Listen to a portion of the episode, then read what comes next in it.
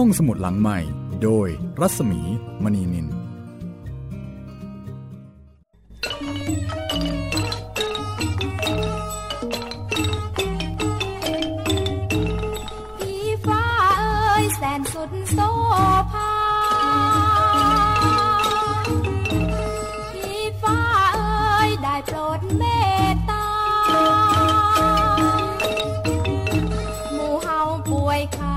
บอกใบยุบยามูเฮาบูชาหักผีฟ้าเอ้ย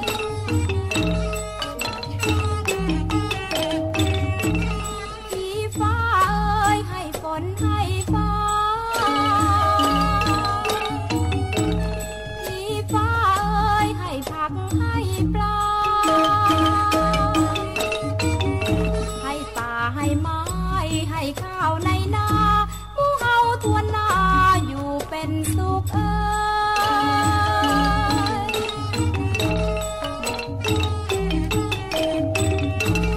ผีฟ้าเอ้ยหมู่เฮาเต้นรำ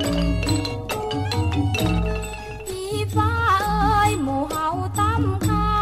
วดอกไม้ทูบเทียนปักไว้หัวเสาขอเชิญพี่เจ้ามวลหมู่เฮา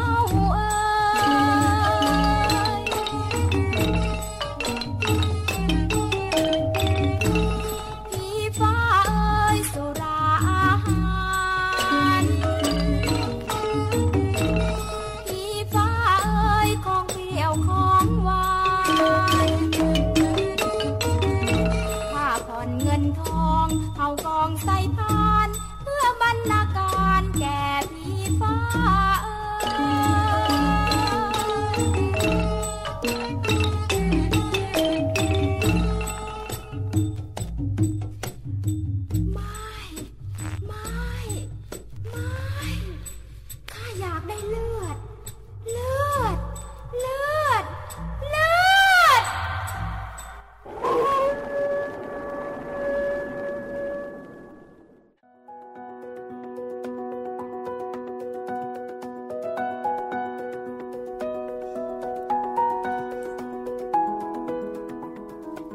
สวัสดีค่ะต้อนรับคุณผู้ฟังเข้าสู่รายการห้องสมุดหลังไมค์นะคะกลับมาพบกันเช่นเคยค่ะที่นี่วิทยุไทย PBS จากความร่วมมือของมูลนิธิบรมครูนะคะจัดทำซีรีส์เรื่องผีจากชุดพูดผีปีศาจไทยงานเขียนของครูเหมเวชกรค่ะตอนนี้เราอยู่กับหนังสือเล่มที่ชื่อว่าวิญญาณที่เร่ร่อนแล้วก็วันนี้นะคะจะเป็นตอนที่8ของหนังสือวิญญาณที่เร่ร่อนค่ะตอนที่จะเล่าต่อไปนี้นะคะเป็นตอนที่ชื่อว่าของรักเสมอใจเป็นเรื่องของนายเกษมแล้วก็นายอุทิศเป็นตอนสั้นๆแน่นอนนะคะต้องเกี่ยวกับเรื่องของความรักคนรักเพราะมีคำว่าของรักเสมอใจเรื่องนี้จะเกี่ยวพันกับความรักในแง่มุมไหนยังไงติดตามฟังได้เลยค่ะของรักเสมอใจกับห้องสมุดหลังไมค์และครูเหมเวชกรค่ะ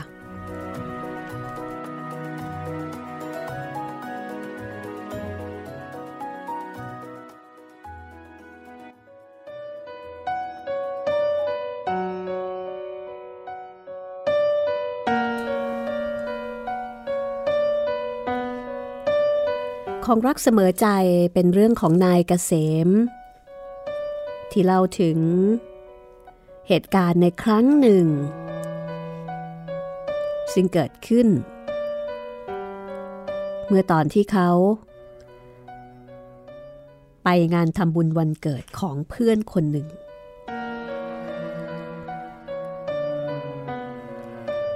วันนั้นเขาไปในงานโดยที่ไม่ได้เอารถไปเพราะว่าภรรยาเอารถไปใช้เพราะว่า เพื่อนรักของภรรยาเนี่ยป่วยหนักก็เลยต้องรีบไปแล้วก็ไม่สามารถที่จะมาร่วมงานทำบุญวันเกิดของเพื่อนนายเกษมได้นายเกษมก็เลยต้องมาแท็กซี่และขากลับก็ไม่ต้องห่วงเพราะว่า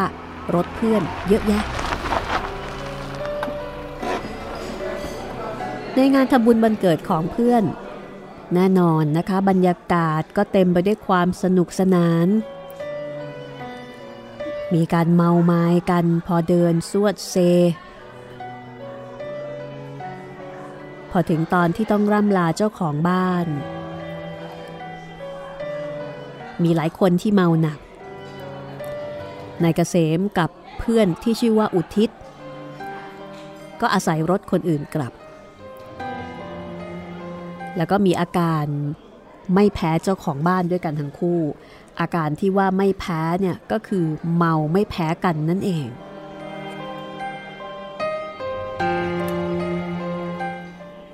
เจ้าของบ้านก็สั่งนายอุทิศเพื่อนนายเกษมด้วยเสียงที่บ่งบอกถึงปริมาณแอลกอฮอล์ว่าเฮ้ยไอ้ติดมึงเอาไอ้แสมไปส่งด้วยวะกูจะไปกันนี่แหละนายวุฒิก็ตอบขาดๆเป็นช่วงๆเพราะว่าเมาไม่แพ้กันเจ้าของบ้านก็กำชับกำชาให้นายอุทิศขับรถดีๆซึ่งนายอุทิศก็รับรองอย่างแข็งขันมั่นคงว่ารับรองว่ะแล้วทั้งนายเกษมนายอุทิศก็มาขึ้นรถกันแล้วก็ขับไปเรื่อยๆอย่างระมัดระวังนายเกษมก็กลัวว่านายอุทิศนี่จะหลับเพราะว่าตามประสาคนเมาก็จะเคลิ้มๆง่วงๆงุนๆถ้าคืนหลับไปคือถ้าเผลอหลับไปเนี่ยก็อาจตายกันได้นายเกษมก็เลยพยายามหาเรื่องคุยเพื่อที่จะไม่ให้นายอุทิศเนี่ยง่วงพอดีเขานึกถึงเรื่องหนึ่งขึ้นมาได้ก็เลยงัดขึ้นมาคุยโดยพูดถึงค่ำคืนหนึ่งที่พบผู้หญิงคนหนึ่งว่าเฮ้ยทิศแกรำลึกถึงคืนหนึ่งได้ไหมวะที่เราพบผู้หญิงที่น่าสนใจคนหนึ่งเมื่อเวลาตีสองกว่าที่แกเดินถือพวงหรีดดอกไม้สดผ่านเราไปอย่างลึกลับได้ฟังดังนี้นายอุทิศก็รู้สึกตื่นเต้นขึ้นมาทีเดียวจริงว่ะกูยังไม่เลิมเดี๋ยวนี้ทุกวันนี้กูยังจำติดตาเลยนายเกษมซึ่งเป็นผู้เล่าเรื่องก็บอกว่า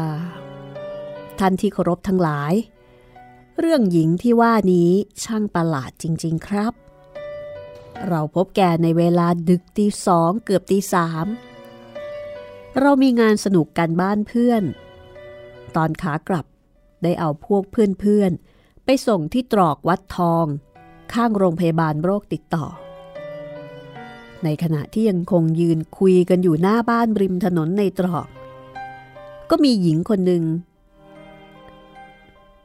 ร่างกายคือต้องบอกว่าเป็นคนที่สวยหุ่นดีแต่งกายดำอย่างไว้ทุกข์ผิวขาวเดินถือพวงหรีดดอกไม้สดเฉียดไปหญิงผู้นี้เดินออกมาจากวัดในเวลาผิดปกติของหญิงที่ควรจะเดินแล้วพวงหรีดนั่นก็ดูไม่ธรรมดานายเกษมบอกว่าถ้าเธอเอาพวงหรีดมาให้ศพใครในวัดแล้วทำไมเธอจะต้องเอาพวงหรีดนั้นกลับเสียเล่าทั้งที่ก็เป็นเวลาดึกมากเช่นนั้น และการจะเอาพวงหรีดไปให้ใครเขาก็จะเอาไปให้กันในช่วงหัวค่ำแต่นี่อย่างไรกันเธอออกมาจากวัดแล้วจะเอาพวงหรีดนั้นไปไหน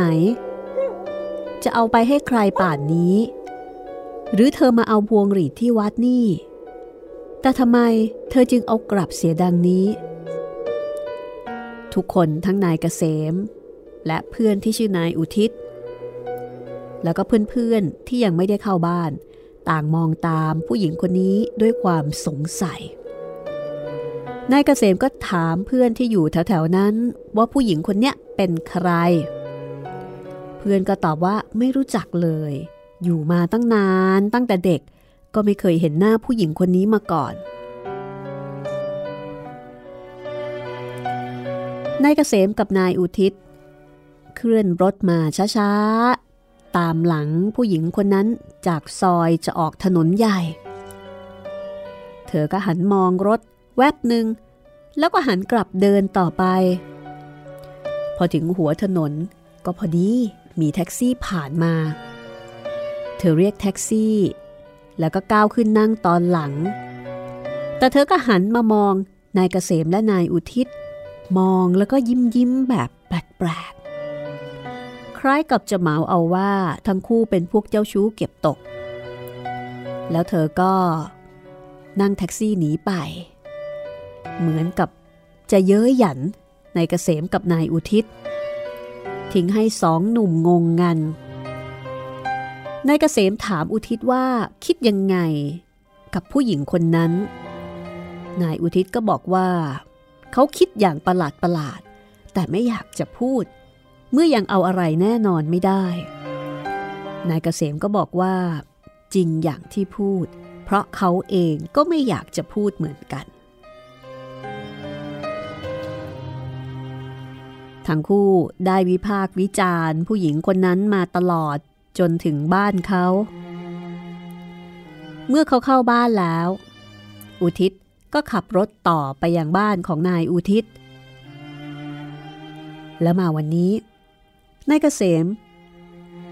ก็นึกถึงเหตุการณ์วันนั้นขึ้นมาอีกก็เลยหยิบยกมาคุยกันแก้ง่วงในขณะที่รถมาถึงสี่แยกบางขุนพรหม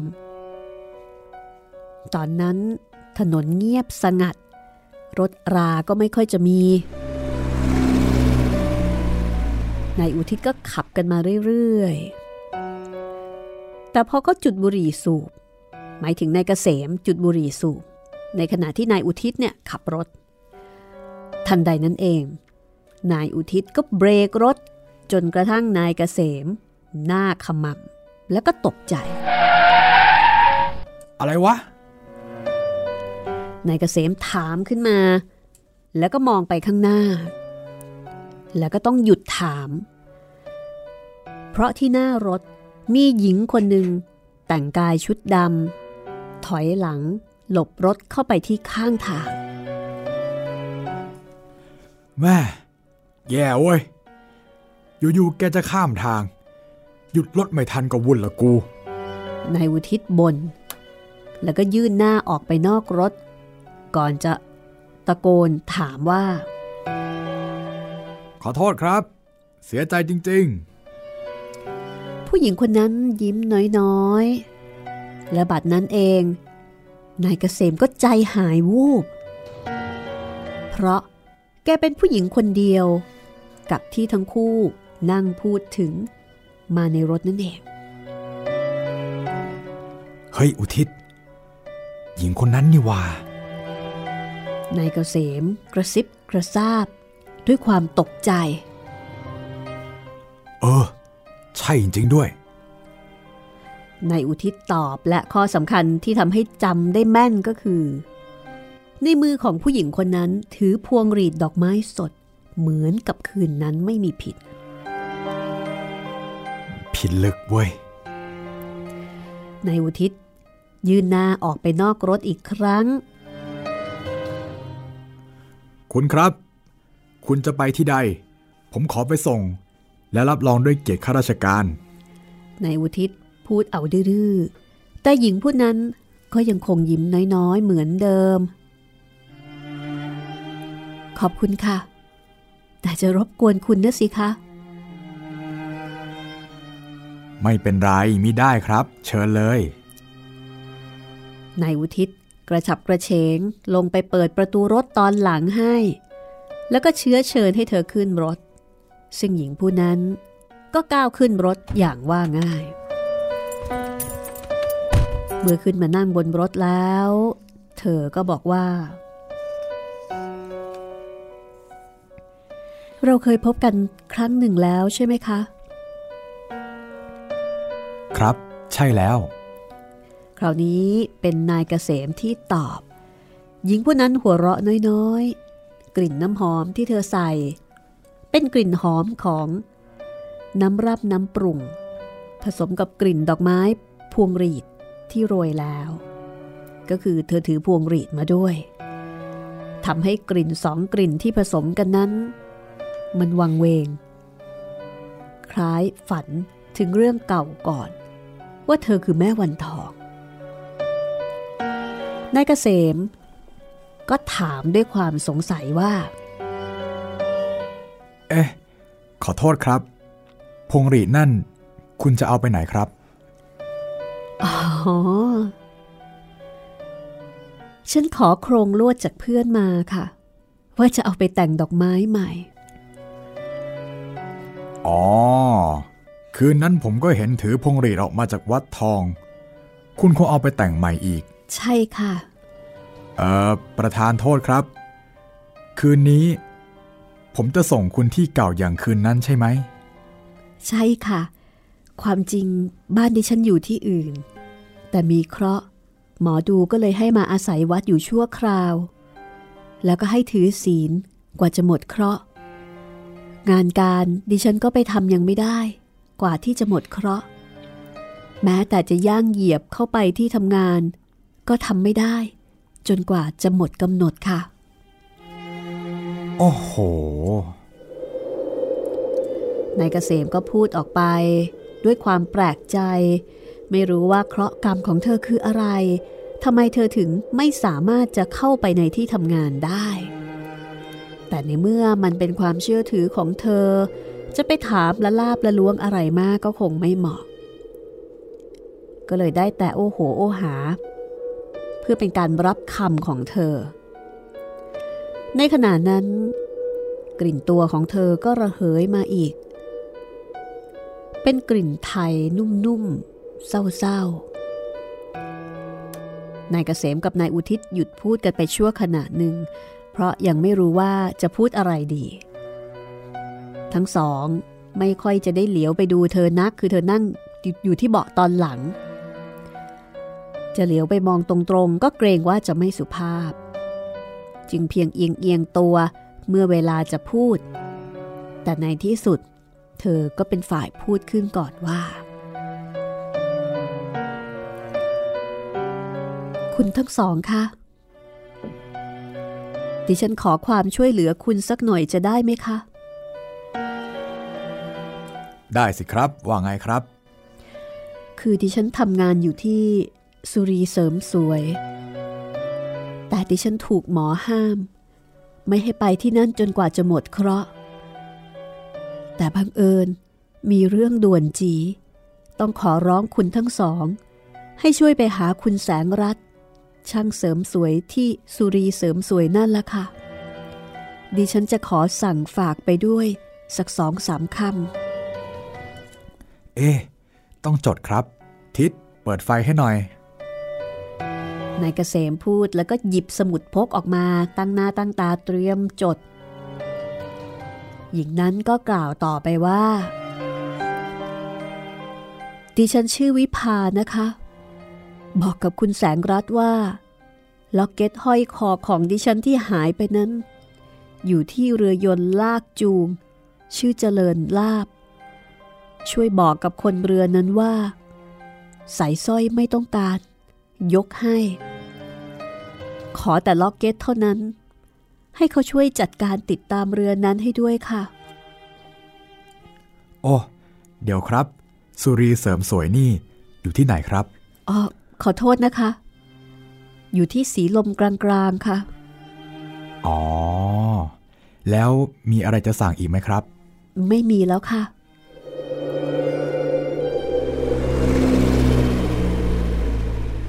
จากนั้นรถก็ได้ข้ามฝั่งทนแล้วก็เลี้ยววงเวียนเล็กดิ่งมายังโรงพยาบาลโรคติดต่อเสียงคุณวิภาหญิงลึกลับก็พูดขึ้นอีกเบาๆว่าคุณคะกรุณาส่งดิฉันแค่ปากตรอกเท่านั้นนะคะไม่ต้องเข้าเลยไปในตรอกเอาทำไมล่ะครับต้องเดินไกลนี่ครับถูกแล้วค่ะแต่จำเป็นค่ะดิฉันจะมารถใครถึงนี่ไม่ได้เพราะจะมีภัยจากปากคนถ้าเป็นรถแท็กซี่ไม่เป็นไรพุทโธกลางดึกอย่างนี้ใครจะมาเห็นล่ะครับว่ามีรถอะไรนายเกษมก็ค้านขึ้นมาแต่หญิงผู้นั้นตอบว่าอย่าเลยค่ะเราไม่รู้ว่าใครจะเห็นดิฉันขอแค่นั้นและกรุณาตามนั้นด้วยเมื่อเธอขอร้องเชิงบังคับนายอุทิศก็จำเป็นต้องส่งเธอแค่ปากตรอกแล้วก็มองเธอเดินหายเข้าไปข้างในตอนที่เธอลงจากรถขอบคุณอุทิศและเกษมทั้งคู่ก็บอกว่าเสียใจที่เข้าไปส่งไม่ได้เธอหัวเราะแล้วก็บอกว่าเป็นเรื่องที่จำเป็นหลังจากที่เธอเดินเข้าซอยไปแล้วนายอุทิศวิ่งรถเลยมาหน่อยแล้วก็กลับรถพอรถวิ่งผ่านซอยทั้งคู่ก็มองดูผู้หญิงคนนั้นแต่เธอก็ไม่อยู่ซะแล้วนายเกษมกับนายอุทิศรู้สึกแปลกใจนายอุทิศบอกว่าเธอต้องอยู่บ้านแถวปากซอยนี่เองเธอคงเข้าบ้านไปแล้วในขณะที่นายเกษมก็บอกด้วยความแปลกใจเช่นกันว่าเฮ้ยจะเป็นแบบนั้นได้ยังไงก็วันนั้นแกเดินออกมาจากวัดแล้วก็มาขึ้นแท็กซี่ที่ปากซอยถ้าบ้านอยู่แถวนี้เธอก็แวะบ้านสิ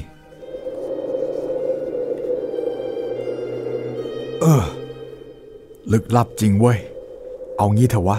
พรุ่งนี้แกช่วยไปที่ร้านสุรีทีเถอะจะได้รู้ว่าเธอเป็นใครนั่นน่ะสิแกทำอะไรก็ดูลึกลับไปหมดอยู่ๆหายไปแล้วตรอกออกไกลจะเลี้ยวเข้าวัดไปเร็วๆได้ยังไงเราก็กลับรถชั่ว1 นาทีเท่านั้นแกเดินเร็วอย่างนั้นเชียวเหรอ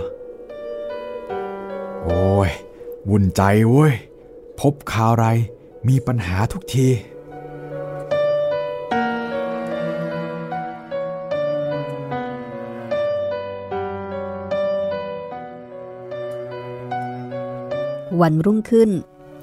นายเกษมขอร้องให้ภรรยาให้ไปที่ร้านสุรีเสริมสวยด้วยกันเพราะว่าการที่จะไปร้านเสริมสวยคนเดียวแหมมันก็เขินยังไงพี่กลก็เลยชวนภรรยาไปด้วยนายเกษมและภรรยาก็ไปหยุดรถที่หน้าร้านเสริมสวยแห่งนั้นภรรยาของเขาเดินหน้าเขาเดินตามหลังก็ปรากฏว่าไปเจอคุณแสงรัตน์คนที่หญิงนั้นสั่งเสียพอดีเธอเป็นหญิงอายุราวๆ30 ปีเมื่อเชิญให้นั่งเรียบร้อยแล้วคุณแสงรัตน์ก็ถาม2 คนผัวเมียนั้นว่ามีอะไรจะให้ดิฉันช่วยบ้างคะมีเรื่องอย่างนี้ค่ะดิฉันจะให้คุณเกษมเล่าให้ฟังนะคะภรรยานายเกษมก็ชี้มายังนายเกษมคืออย่างนี้ครับเมื่อคืนผมพบกับคุณวิภาแล้วแกก็ฝากมาถึงคุณทันทีที่นายเกษมพูดออกไปปรากฏว่าเจ้าของร้านเสริมสวยถึงก็เบิกตากว้างในขณะที่หญิงอื่นในร้านต่างก็เหลียวมามองกันไปตาเดียวแกฝากมาว่า ล็อกเก็ตห้อยคอของแกที่หายไปทราบว่าคนเรือเจริญลาภเป็นเรือยนต์ลากจูงเก็บไปได้แกขอร้องให้คุณไปติดต่อขอเอาแต่ล็อกเก็ตเท่านั้นส่วนสายสร้อยยกให้ไปทั้งหมดคุณพบแกที่ไหนคะที่ตอกวัดทองครับครั้งหนึ่งตอนดึกและเมื่อคืนรถผมจะชนแกที่บางขุนพรหมพอขอโทษแกแล้วก็อาสามาส่งแกที่วัดทองอีกโอ้ยเสียงแสงรัตน์ร้องดังคนจะสิ้นใจบรรดาสาวๆในร้านเสริมสวยก็หือกันเข้าประคองเธอหน้าซีดเผือดเซพิงพนักเก้าอี้ทำให้นายเกษมรู้สึกตกใจเอ๊ะผมทำอะไรผิดกระมังคุณแกถึงได้เป็นดังนี้วิภาตายแล้วตายไปหลายอาทิตย์แล้วศพไว้ที่วัดทองค่ะคุณพระช่วยแกตายโดยเรือชนกันกลางน้ำศพไปเจอแถววัดแจงร้อนราชบูรณะมีหญิงคนหนึ่งในร้านเล่าให้ฟังทำให้นายเกษมถึงกับคอแห้งผากงงงันส่วนเจ้าของร้านคุณแสงรัตน์ก็ถึงกับต้องดมยากันเลยทีเดียวหน้าซีดแล้วก็กลัวมากศพแกไม่มีอะไรเหลือเลยค่ะทองหยองติดตัวหายหมดล็อกเก็ตนั้นมีรูปของคู่รักแกที่กำลังอยู่เมืองนอกซึ่งก็หายไปหมดเช่นกันโอ้ยผมถูกผีหลอกสองหนลาละครับขอบคุณที่รู้เรื่องกันนายเกษมครางในลำคอก่อนจะเดินออกมาจากร้านเสริมสวยแล้วก็บอกกับภรรยาว่าจะเลยไปบอกอุทิศว่าเรื่องมันเป็นยังไงมายังไงกันนี่แหละเรื่องของแม่วิภาคนลึกลับจบเรื่องของรักเสมอใจนะคะเรื่องของความผูกพันกับของรักที่แม้แต่จะตายไปแล้วแต่ก็ยังคิดถึงยังเป็นห่วงเดี๋ยวเราพักกันครู่หนึ่งค่ะช่วงหน้าจะพาคุณไปพบกับเรื่องอวสานของหมอผีจำได้ไหมคะเรื่องของผู้ชายคนหนึ่งที่อยู่กับพ่อเลี้ยงที่เป็นหมอผีสักครู่ค่ะ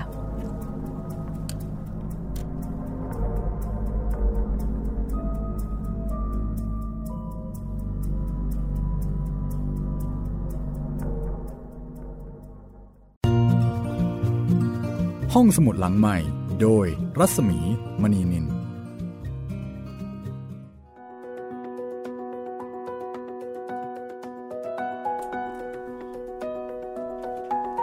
ข้าสู่ช่วงที่2ของรายการห้องสมุดหลังใหม่นะคะเป็นตอนที่8ค่ะ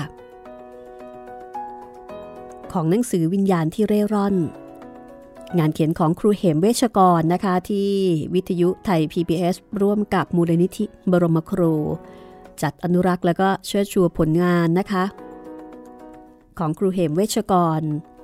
ในซีรีส์ที่เกี่ยวกับเรื่องผีแล้วก็เป็นผีที่สะท้อนถึงวิถีไทยสังคมไทยเมื่อ70 80 90 ถึง 100 ปีที่ผ่านมานะคะจากประสบการณ์ทั้งตรงและประสบการณ์ที่เล่าผ่านคนอื่นมาอีกทีหนึ่งซึ่งครูเหมเวชกรก็ได้ถ่ายทอดออกมาได้อย่างมีเสน่ห์น่าติดตามแล้วก็มีเรื่องราวที่เป็นความรักความผูกพันของมนุษย์ในแง่มุมต่างๆเป็นตัวเดินเรื่องต่อไปนะคะจะเป็นเรื่องที่ชื่อว่าอวสานของหมอผีจำได้ไหมคะก่อนหน้านี้เรามีเรื่องพ่อมดหมอผีเรื่องของผู้ชายคนหนึ่งซึ่งโชคชะตาได้ทำให้เขาต้องอยู่ในความดูแลของพ่อเลี้ยงซึ่งมีอาชีพเป็นหมอผี แล้วก็ทำให้ชายผู้นี้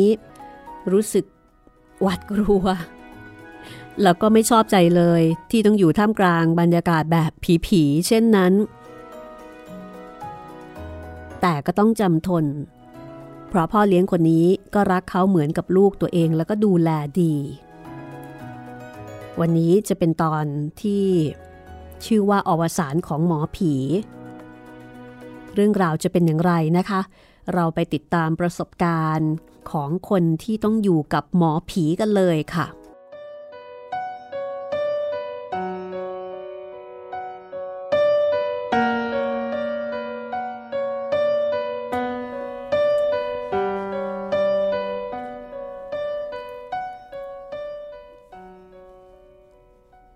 ผมได้ผจญเหตุการณ์ที่ตื่นเต้นหวาดเสียวกับพ่อเลี้ยงอีกมากมายจนผมเป็นหนุ่มครบบวชชายผู้นี้เริ่มต้นเล่าเรื่องเกี่ยวกับเรื่องน่ากลัวที่เขาต้องเจอกับการอยู่กับพ่อเลี้ยงซึ่งมีอาชีพเป็นหมอผีเขาเล่าว่าในเวลานั้นพ่อของเขาไปเช่าบ้านอยู่ที่เจริญพาสเป็นบ้าน2 ชั้นริมน้ำค่อนข้างใหญ่เพราะว่าบ้านเก่าที่วัดน้อยมีผีตำรวจมักจะมาสำแดงกายให้เห็นบ่อยๆพ่อของเขาจึงไปหาเช่าบ้านใหม่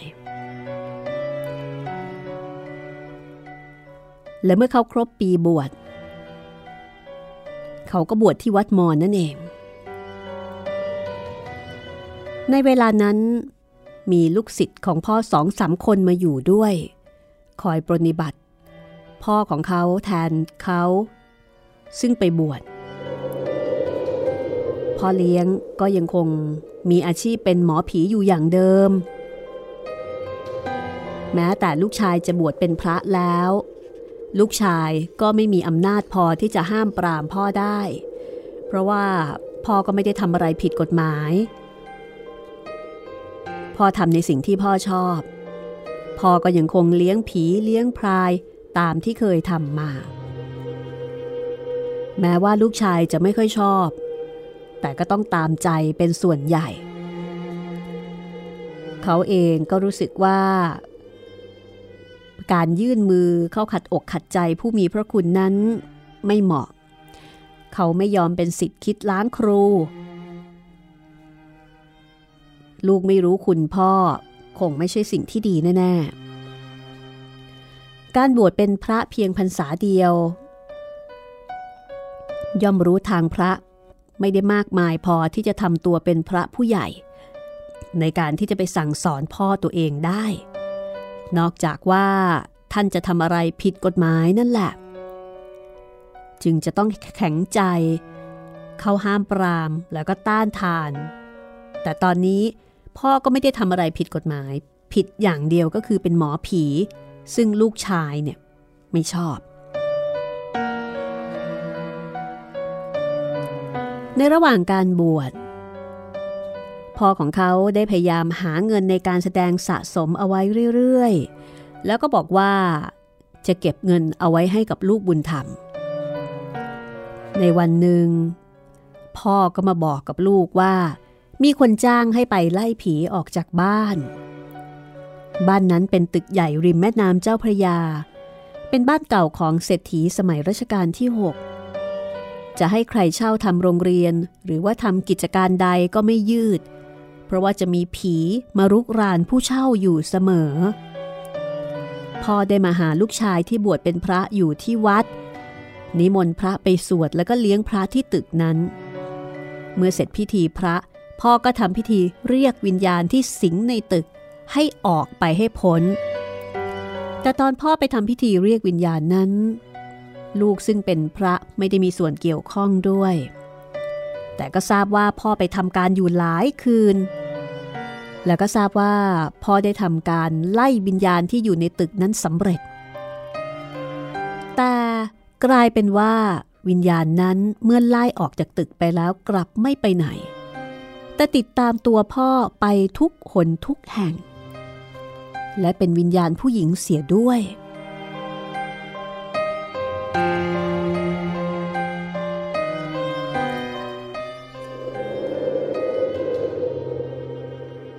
ที่ร้ายที่สุดบังคับพ่อให้ไปเป็นสามีของนางเวลารับตาคนตอนค่ำคืนหรือมีเงินเพียง2 ต่อ 2นางนั่นจะปรากฏตัวอยู่อย่างผาสุกทั้งสาวและสวยพ่อผมไม่ใช่หลงหรืออะไรทั้งนั้นแต่เกรงใจและกลัวผิดสัญญาที่พูดไว้เป็นสัจจะ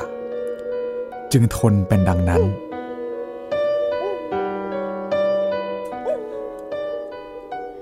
แต่การแสดงกลด้วยอำนาจปีศาจกลับเจริญขึ้นมากคือเป็นผลดีเพราะว่าพ่อ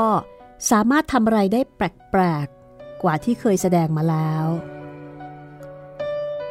แต่ว่าปีศาจนั้นห้ามไม่ให้พ่อแสดงกับลิเกหรือว่างานต่ำๆแต่ให้พ่อรับแสดงเฉพาะตามบ้านใหญ่ๆที่มีงานเลี้ยงใหญ่แสดงเป็นเกียรติในบ้านนั้นๆชั่วมื้อชั่วคราวโดยให้ตั้งราคาเงินเอาไว้อย่างพอควรการแสดงจะดีก็อยู่ที่นางปีศาจนั้นจะช่วยให้ถึงขนาดลึกล้ำสุดที่มนุษย์จะทำได้สรุปก็คือพ่อแสดงกลได้ดีขึ้นเพราะมีผู้ช่วยเป็นผีแล้วก็มีการอัปเกรดราคาค่าจ้างด้วยนะคะตกลงแล้วพ่อก็ต้องเป็นสามีของนางปีศาจแล้วก็ไม่สามารถจะมีภรรยาอื่นได้อีกเป็นอันขาดถ้าเกิดว่าพ่อไปรักผู้หญิงที่เป็นมนุษย์เมื่อนั้นพ่อของเขาแย่แน่ๆนางปีศาจจะต้องเอาตายซึ่งเรื่องนี้เขาได้ถามพ่อว่าทำไมจึงไปสัญญากับเขาดังนั้นพ่อโครงศีรษะแล้วก็ตอบว่าที่รับปากแกนางปีศาจนั่นก็เพื่อความสำเร็จที่จะให้นางถอนวิญญาณที่สิงอยู่ในตึกนั้นแต่เรื่องกลัวความตายนั้นไม่เคยกลัวเพราะพ่อเชื่อว่าพ่อก็ไม่อยากจะมีภรรยาใหม่อีกคงจะไม่เกิดอะไรขึ้นอย่างแน่คนกับผีเป็นสามีภรรยากันก็แปลกดีไม่ต้องหาเครื่องแต่งตัวให้อะไรๆก็ไม่ต้องให้ทั้งนั้นแม้แต่จะเป็นลมๆแล้งๆมันก็สุขใจไปได้ดีสบายกว่าที่จะมีภรรยาที่เป็นมนุษย์ผมฟังเหตุผลของพ่อแล้วก็นึกขบขันแต่ความกตัญญูไม่ยอมให้ออกความเห็นใดๆพ่อจะมีเมียก็มิได้เดือดร้อนผู้ใดก็เป็นอันตามใจแกผมเกิดมาก็ได้มาเกี่ยวดองกับแกเข้าแล้วก็ต้องเลยตามเลย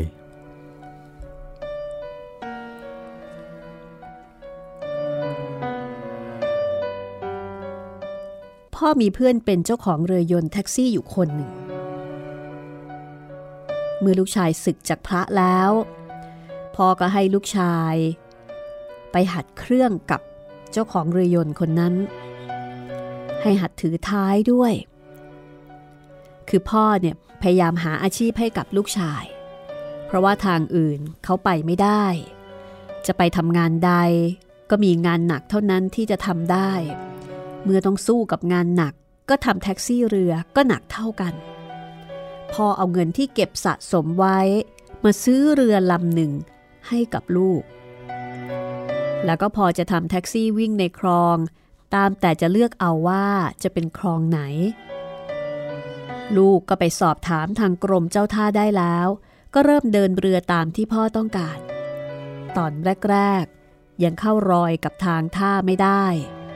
ก็หากินทางรับจ้างบรรทุกผักบรรทุกผลไม้ไปก่อนการแสดงละครปีศาจของพ่อ ไม่เหมือนเก่าๆที่เคยแสดงมาพ่อจะแสดงก็แสดงเลยไม่ต้องมีการซักซ้อมกันเลยแต่ครั้นต้องมาร่วมมือกับแม่เลี้ยงปีศาจของผมเข้าจำต้องทำตามที่นางบัญชาก่อนจะมีการซ้อมการแสดงต้องมีการหาข้าวปลาอาหารเส้นผีดังแสดงจริงๆเช่นมีเหล้าและเป็ดไก่ที่ทำเป็นอาหารแล้วจัดโต๊ะจุดธูปจุดเทียนอัญเชิญผีตามที่พ่อถนัดเมื่อเรียบร้อยแล้วอาหารนั้นพวกเราก็กินกันได้ตกกลางคืนมีการซ้อมกันในบ้านที่เช่านั่นเองพวกศิษย์ของพ่อ 2-3 คนกับตัวผมก็เป็นคนดูตอนแรกพ่อลุกขึ้นยืนและกล่าวอารัมภบทคล้ายกับกล่าวกับคนดูการแสดง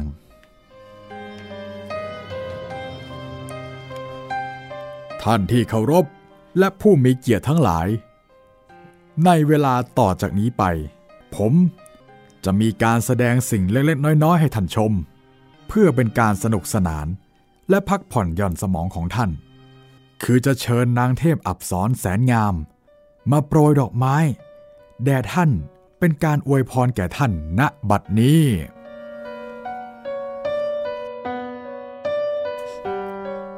เมื่อพ่อพูดจบลูกศิษย์และลูกก็จะช่วยกันตบมือต้อนรับนะคะเหมือนกับช่วยกันซ้อมไปด้วยจากนั้นพ่อก็จะทำมือเหมือนหยิบอะไรสักอย่างหนึ่งคว้างลงกลางพื้นบ้านปรากฏว่าเกิดเป็นไฟลุกพรึบขึ้นมาลูกชายแล้วก็ลูกศิษย์ตกใจพังงะกลัวว่าจะเกิดไฟไหม้ขึ้นจริงๆเพราะบ้านก็เช่าเขาอยู่จะติดตารางไปตามๆกันแต่พ่อกลับหัวเราะโบกมือห้ามว่าไม่ต้องตกใจ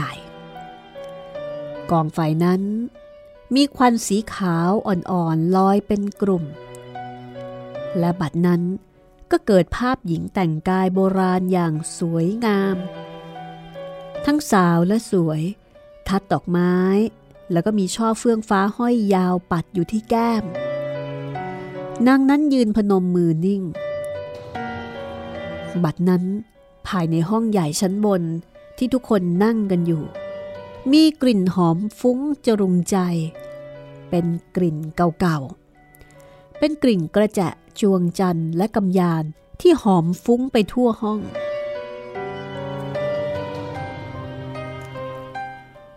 ผมเกิดความกลัววูบเข้าหัวใจทั้งๆที่บวชเรียนมาแล้วก็ห้ามความกลัวไม่ได้และทุกคนก็ตาโพลงไปตามๆกันคงเกิดความกลัวเช่นเดียวกับผมต่างร่นตัวเข้าหากันพอเป็นที่พึ่งคือทุกคนก็เกิดความกลัวบวกกับความวังเวงในบรรยากาศในกลิ่นจากนั้นแม่นางเทพอัปสรซึ่งเป็นเมียของพ่อ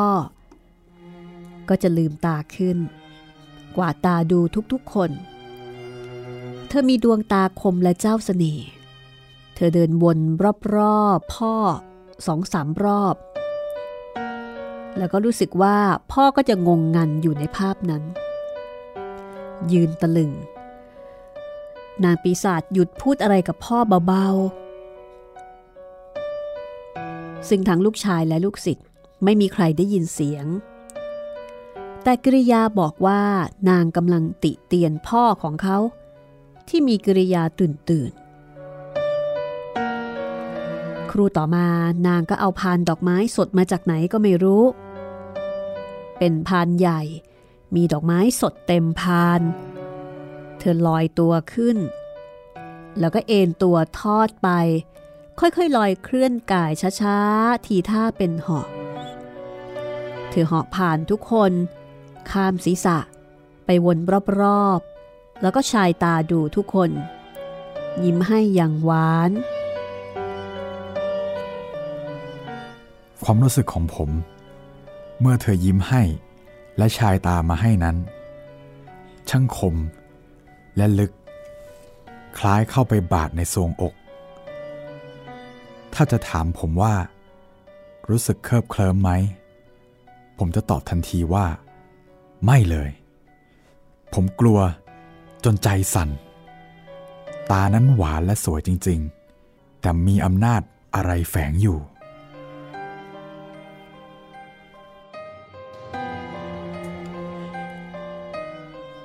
นางปีศาจแสนสวยโปรยดอกไม้ในพานนั้น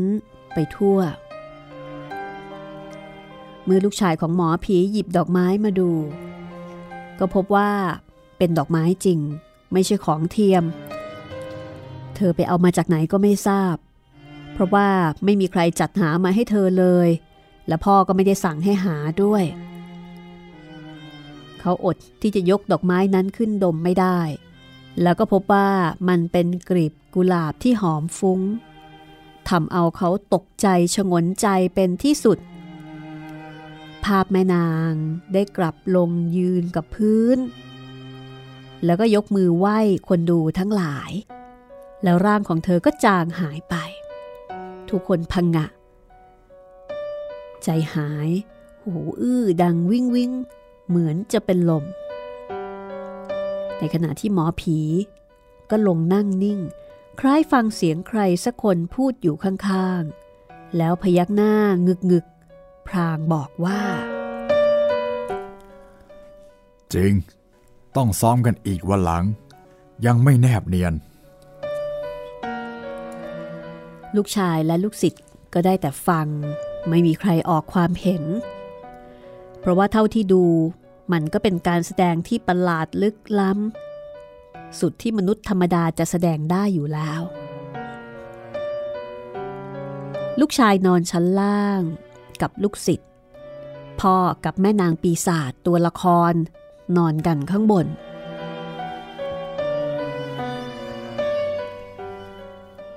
ผมนอนไม่หลับเลยจิตใจมันวุ่มวุ่มหวามหวาดระแวงไปหมดรู้สึกว่าในความละเอียดของอากาศจะมีอะไรซ่อนเร้นและจะสำแดงกายเมื่อใดก็ยังไม่รู้การแสดงของพ่อนั้นสูงขึ้นขยับเป็นทางผู้ดีและยิ่งใหญ่น่าชมเชยแต่ใจผมนะสิเหมือนตกนรกพอถึงตอนเช้าที่นั่งรับประทานอาหารกันที่ข้างล่างก็มีการจัดอาหารเป็นวงใหญ่แต่ข้างที่นั่งพ่อมีเพียงจานเปล่ากับช้อนส้อมวางไว้หนึ่งชุดนั่นคือที่ของภรรยาในอากาศของพ่อเวลาลงมือรับประทานพ่อจะตักข้าวใส่จานให้ส่วนกับข้าวต่างๆคงจะหยิบเองทันใดนั้นก็ได้ยินเสียงคนข้างบ้านที่รั้วติดกันพูดกันเอ็ดอึงว่ามีคนปีนรั้วบ้านเมื่อคืนนี้ขโมยตัดดอกกุหลาบของเขาไปหลายดอกมีการไล่เลียงคนในบ้านว่าใครเป็นคนเอาไปส่วนพ่อทำเป็นนั่งนิ่งไม่สนใจแต่สักครู่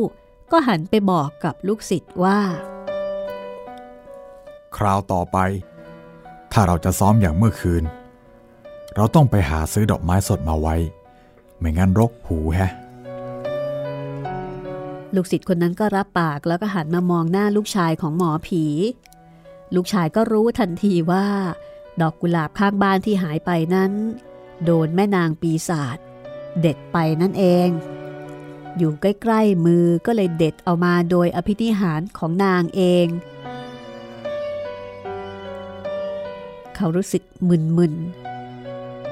ๆเพราะว่าคิดมากไม่เคยนึกไม่เคยฝันว่าการแสดงอย่างที่พ่อแสดงนั้นจะมีได้ในโลกแต่มันก็มีขึ้นแล้วและเขาก็ได้เห็นกับตา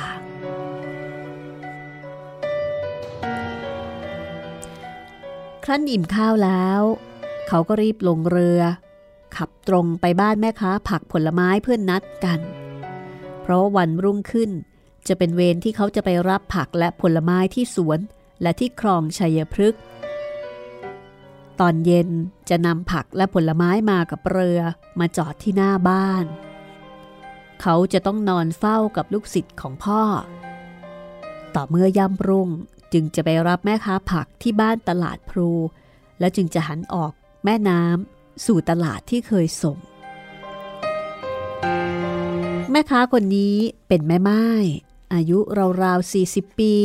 เป็นคนใจดีแบบนักเลงแกมักจะเอาใจใส่หมอผีแล้วก็ไถ่ถามความเป็นอยู่ต่างๆอย่างห่วงใยซึ่งลูกชายของหมอผีก็เล่าให้ฟังบ้างคือเล่าบ้างปิดบ้างเพราะบางอย่างก็บอกไม่ได้เพราะว่าพ่อเป็นหมอผีก็จะมีความลับเยอะอยู่เรื่องบางเรื่องบอกไปก็อายเขาขากลับแม่ค้าคนนี้ก็มักจะให้ผลไม้แก่เขาบ้างฝากให้พ่อบ้าง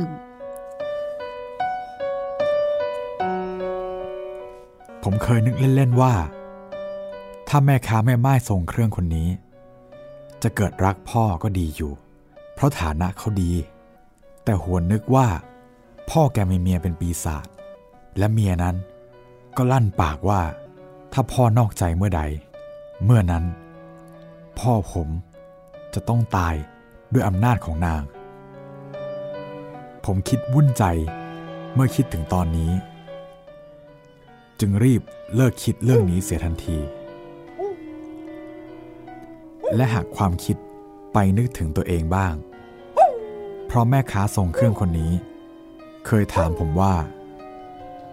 ศึกจากพระแล้วเคยรักหญิงใดบ้างรักใครก็บอกเถิดจะช่วยสู่ขอให้ฟังดูแล้วก็น่าดีใจ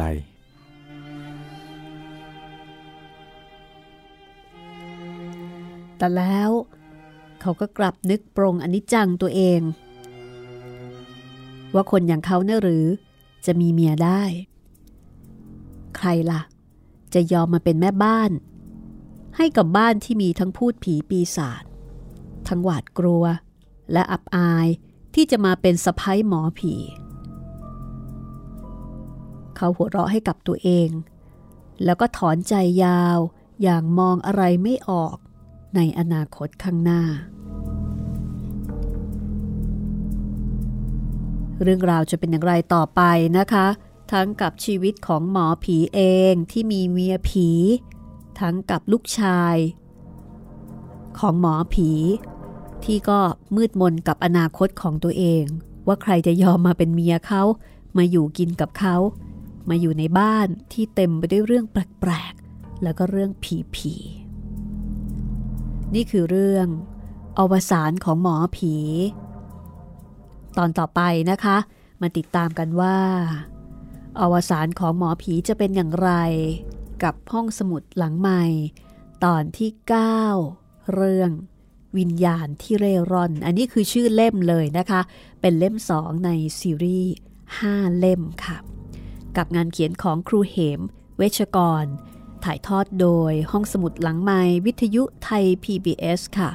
วันนี้ดิฉันรัศมีมณีนินนะคะให้เสียงประกอบและดูแลรายการโดยจิตรินเมฆเหลืองลาคุณผู้ฟังไปก่อนสวัสดีค่ะ